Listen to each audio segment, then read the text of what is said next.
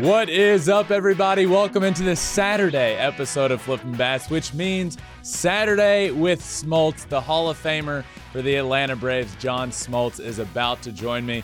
We got some great questions this week. I heard him on the broadcast, the Fox broadcast last weekend, talking about the Yankees and Dodgers game and a lot about Gerrit Cole and his complete revamp as a pitcher from Pittsburgh to then Houston and now what we see in, with him and the Yankees uh, and how he's completely changed the way that he's pitched and how it's changed the course of his career. So, going to talk to him all about that, which is a really cool topic, I think, as well as Gerrit came out of that game from cramping.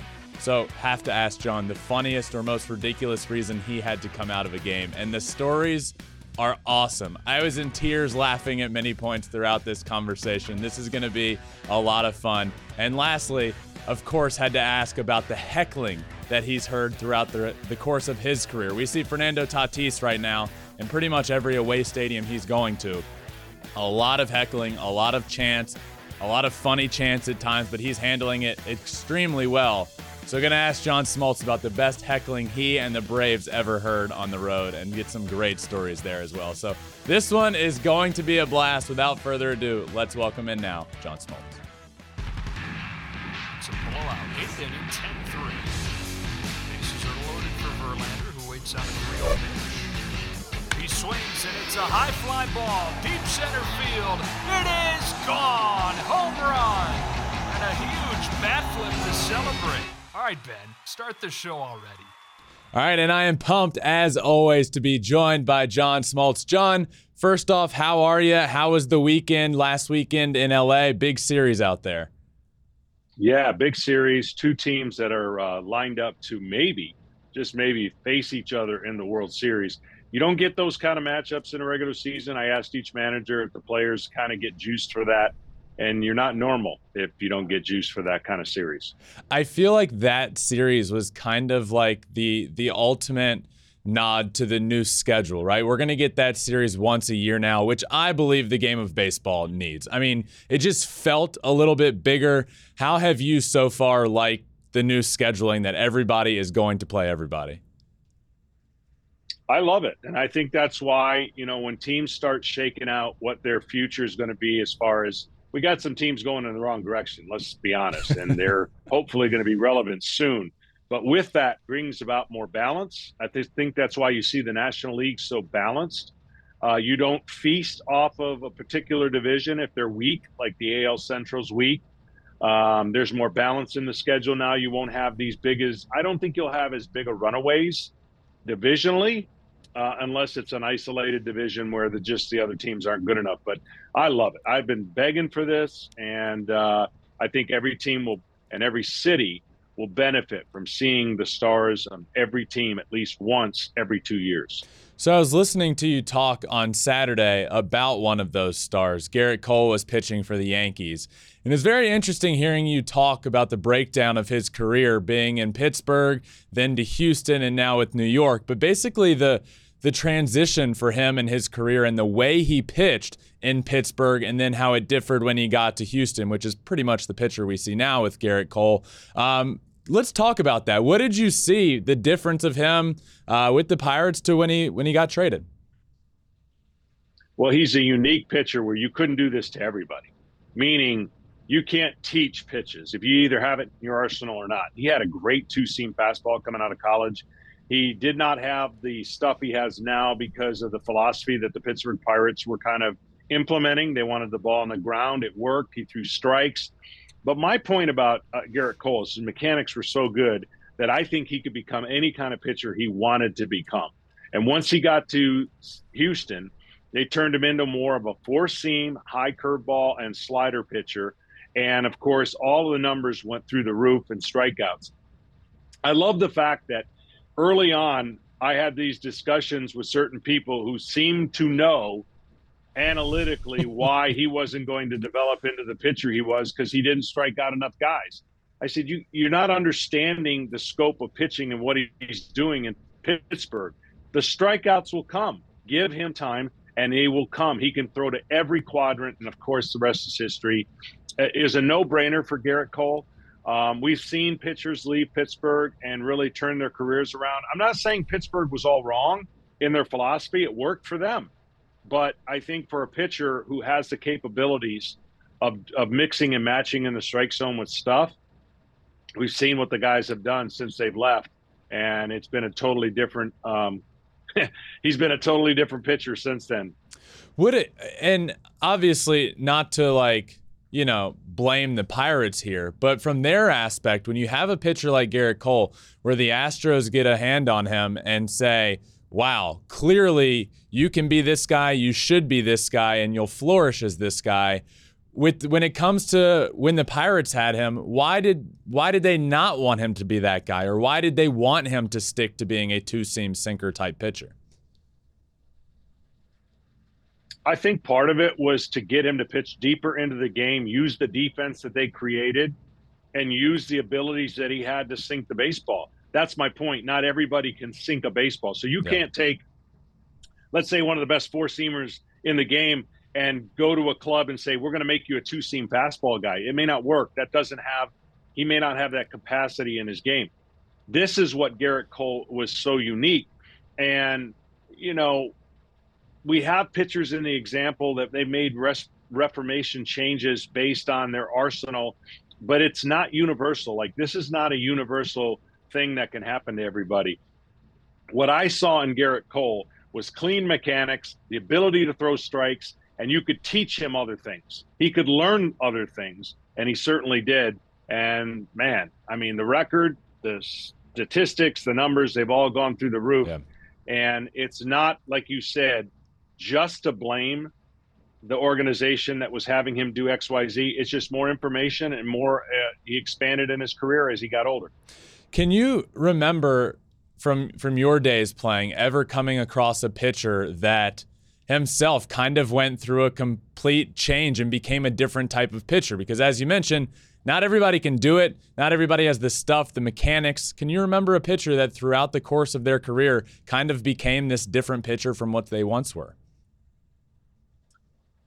I think there's a lot of examples somewhere else that maybe you, you know you, I don't have familiar knowledge with, but in our organization, we we basically taught a lot of things that um, took took a pitcher. Like I'll never forget getting John Burkett, you know, and he came over, and with our philosophy, he flourished for a couple years. Kevin Millwood went away from sinker and went to four, more four seamers and threw a slider, and he started to take off. Um, Charlie Morton um, is an example yeah. that you know from afar that is a, is a good example of what he's been able to do. Uh, we we we think that if you just stay stubborn to one thing, it works for everybody. That's not true. But you know, when we got Tim Hudson, he was a heavy sinker and utilized the curveball and, and slider. And you evolve as a pitcher, and sometimes you evolve quicker with a different set of eyes than you will um, if you're stuck one place. And again, baseball is about becoming your own pitching coach as fast as you can. We don't do that anymore as an as an organizational philosophy in as a whole. We've got so much information that we've kind of dictated to these young players what they must do based on the information. There's value in that, but some guys might get away from their strengths. Um, Kyle Wright comes to mind with the Atlanta Braves. He was bounced around. He went from number one pick to in the bullpen in the minors, and then all of a sudden you saw last year what he was able to do. He went back to his strengths. He went back to that two seamer and that curveball, and those are things that you know, again, are not universal for everybody. But when you click and get somebody to believe in their stuff and go to their strengths, they've got a chance to be a, a, a great pitcher. But if you convince them, look at Wheeler you know, Wheeler went away from some of the things that analytically they were telling him to do, and he got back on on being a beast again. Um, you know, Nola's going through some of that a little bit. With so much information, sometimes you get confused, you get lost, you try to be all to everybody, and you have to realize what you're good at and utilize that information and discard some of it because it can get you uh, off track. What was the Braves' sort of way. You said Burkett comes over, and the way that the Braves handled him, he became a different pitcher and, and better for that few year stretch. What is the Braves' way, or what was it? It was simple. Uh, we threw a lot. We had two bullpen sessions. We commanded the outside part of the plate, and we dominated outside part of the plate. We worked for strike one, make these things work, as Leo would always say. Uh, we pitched ahead, we pitched fast. Um, but it was a simple philosophy that back then, the way that hitting and style of hitting was, you could flourish. I still think it would work today because I still think even though pitchers uh, may not have the, um, they're not taught to be accurate, they're just taught to be dominant. There's a difference. Uh, we were taught to be more accurate and pitch longer. So hitters can still go the other way with power, more so today than ever before but there's also more swing and miss than ever before. Yeah. So you can still be successful in that philosophy. Uh, on Saturday, you were calling that game. Gerrit Cole was dominating and ended up coming out earlier than I think most would have imagined. And it turns out it was due to cramping. And I think people hear that and hear you and Joe Davis talking about that and think, seriously, comes out because of a cramp that is not anything that you can mess around with. Um, is it something that you ever experienced in your career? Fortunately, I never did. Um, it's the worst feeling in the world for a pitcher. You can't have your calves cramp, your fingers cramp, nothing. Those are usually the two areas. And then if you feel like you're cramping, there's very little you can do as a baseball player. So, you know, normally it happens when it's really hot out yeah. or sometimes dry. Uh, this could have been a rarity for him, and maybe it was the travel. But I've been around pitchers who had to get IVs, uh, sometimes in the postseason in between innings. Uh, but those those are rarities, and you know it's your body composition that sometimes either the days leading into it rarely is that day, but the days leading into a start are very important from hydration to how you you know your food consumption all those things are important we take for granted you know pitchers get a lot of grief about once every five days but that fifth day is so important that you got to have a lot of things working for you that day and yes he came out earlier than i'm sure any other start because he was dominant would you golf on that fifth day or would you take that fifth day to yourself no, yeah, we weren't allowed to. You know, we weren't allowed to golf the day we pitched. We almost one time when we had uh, the the league uh, secured up in the division title yeah. already in hand. We talked we talked about what would that be like trying it, but we never did because it was a rule that we never wanted to uh, break. But if there was a time to break it, is when the division was wrapped up. We're in the postseason and we're kind of getting our starts in. Uh, but you know, I did golf a lot the day I pitched as a closer because you just don't know yeah. when you're gonna when you're gonna pitch, and that's a total different animal because it's one inning and it's at night. And um, I answered all those potential problems after year one, saving 55 games, no one talked to me again about uh, whether golf was going to be an issue or not. Uh, so you said you never had to come out of a game due to cramping, but what is the most unique reason you ever had to be removed from a game, or maybe a, a player or somebody else if you have if you don't have a crazy one? Yeah, yeah. You know, for me, um, I was pretty stubborn and probably to a fault, and I learned that over time. I um, and it wasn't it was my competitiveness. It wasn't more or less because i was trying to chase a win. Mm. although that has something to do with it in your competitiveness. I had pulled my hamstring pretty bad and i had a nine run lead. And i mean that i got it wrapped like you wouldn't believe. I had a it, it felt like my leg weighed 60 pounds. And i um I, love me some Adam LaRoche, but I got so many Adam LaRoche stories that just make your head spin because he just he he was there, but sometimes he wasn't. And I told him, I said, I can't cover first. You have to get to everything. Do you understand? He goes, Yes, I understand. Well, there was a very next play, there was a ground ball right to him. And he had no ambition of going to first. I had stopped. And he fielded the ball and got into an underhand position. I'm like, oh no and I tried to take off, which is the worst thing with with a hamstring you've tweaked. And I mean, got to the base, dropped the ball, came out of the game, and we ended up losing that baseball game. Believe it or not, it was in Wrigley Field. You were up nine, and I we were up nine early, and I was what it was. A, it was a big lead. It was close to that number. Yeah. And I've never been so disappointed and mad at the same time. Now I didn't mix, miss my next start, but I did a lot of dumb things where, um, you know, I got a tag play in Washington at home plate where the runner was clearly out by 10 feet. And as he was coming in, I don't understand how I this even happened. I don't even understand how, as I tagged him, My finger is still to this day is crooked. You can see it was dislocated. As I took the ball out of the glove, my finger was pointing the wrong way. Oh my God. And I just thought my season was over. It was broke. I got so mad. I thought the runner did it. Uh, it was Austin Kearns, I believe, even though one of the nicest guys. I lost my mind. Like I thought he did it on purpose. I'm shaking my hand. I'm like, my season's done. Well, it wasn't broken. It was dislocated.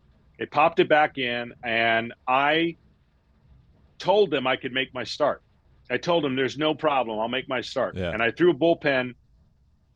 Do you know your pinky whips every time you throw a baseball? like I didn't think it would be that big a deal. Again, going on the pitchers, you know, we get a lot of grief. Well, I made that start like a dummy, and I ended up hurting my shoulder because I went to the plate saying I would not swing.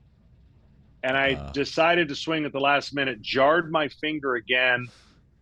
I, I just dumb. but I left the game with an injury and spent more time because of a shoulder injury. That all started with a dumb pinky that got dislocated. So I've had my share of, uh, of of dumb injuries, but tried to pitch through most of them and was successful except for this time. Did you give Adam LaRoche a little piece of your mind after that play or after the game? I'll be honest, I never did this, but one time in my career, I went to, and he may not even know this, but I went to the manager and I said, next time I start, you know, I love Adam. He's one of my, I, I, I love him to death. I just need a day off from him in that game. and he gave Adam the day off the next time I were fine the rest of the year, but it was it was too fresh on my mind. It was like, do you understand? I can't cover first. I understand. Take it all, and he just forgot. And you know, yeah. So that was that was uh, a one game kind of like uh, you know day off. Yeah.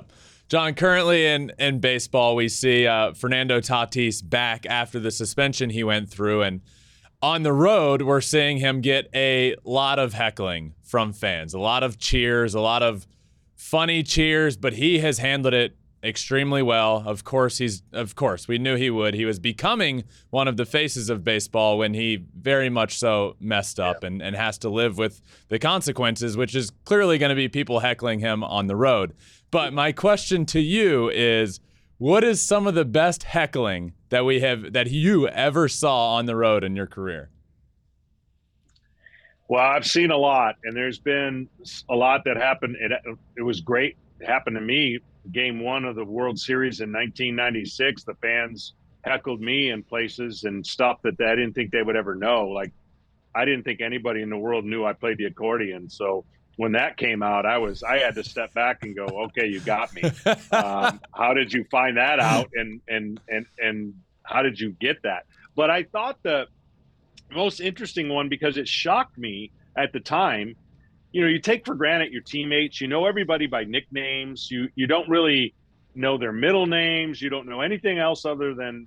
Um, and the Shea Stadium started chanting Larry, Larry, Larry, and I'm like, who's Larry?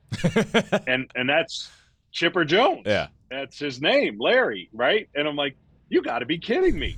And so forever he was known for Larry, and and what he did about it is all he went to is the next level, and dominated the New York Mets in his career, and named one of his children Shea. so that's how you combat, you know, a fan base that's getting on you because of your first name. But it was definitely unique. Um, the New York crowd, the Philly crowd, they're they're in a special class when Yeah. it comes to how they heckle. And why not try to get on the nerves and get under the skin of the you know the visiting team? Did the accordion thing get under your skin? I need to know about this accordion. No, I laughed. I laughed. I, I look. I grew up uh, in a musical family, and I played for about four years and won some trophies. I guess my parents said I was pretty good. Won some You know, trophies, not a I guess. thing. That is so. Come on, you were pretty I good. mean, how do you?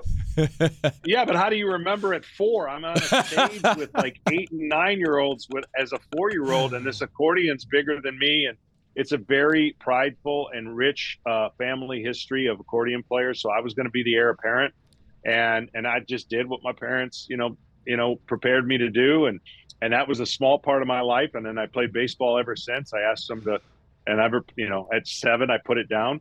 But how somebody could find that out and rag me in a in game one of the World Series, I step back and laughed and goes, "That's awesome! Like you, you, you got me. I, I didn't expect to hear that when I'm getting ready for one of the biggest games, you know, that I'm going to pitch." That is great, John. Always a lot of fun, my friend. Thank you for joining me, and uh, until next week. You got it. My pleasure. All right, see you, buddy. All right, thanks again to John Smoltz for joining me. Always a blast, but this week, I swear, I was in tears laughing at points. I mean, just hysterical stories. The covering first, Adam LaRoche just realizing, not realizing he needed to run to the base himself, him being pissed. I, I think it's funny that Adam might not even know this story, but John did not want him in the lineup that next time he pitched. And then the heckling. That's great. Of course, the, the Chipper Jones stuff in, in Shea Stadium and naming his kid Shea, that's all become now pretty public information. But I mean, hysterical at the time that he was getting called Larry, and John was like, wait, wait, what? Who's Larry? Uh, just a great conversation as always. I really enjoy Saturday with Smoltz. Being able to be joined by a Hall of Famer once a week is really cool, and I hope you all appreciate it as well. This one has been a blast. Thank you all for listening. Make sure you subscribe anywhere you listen to your podcast Apple, Spotify, wherever. We're also on all social media Twitter, Instagram, Facebook, TikTok, and you can watch everything we do on YouTube at Flippin' Bats Pod for all of them. Thank you again, my friends. Until Monday, this has been another episode of Flippin' Bats. Peace.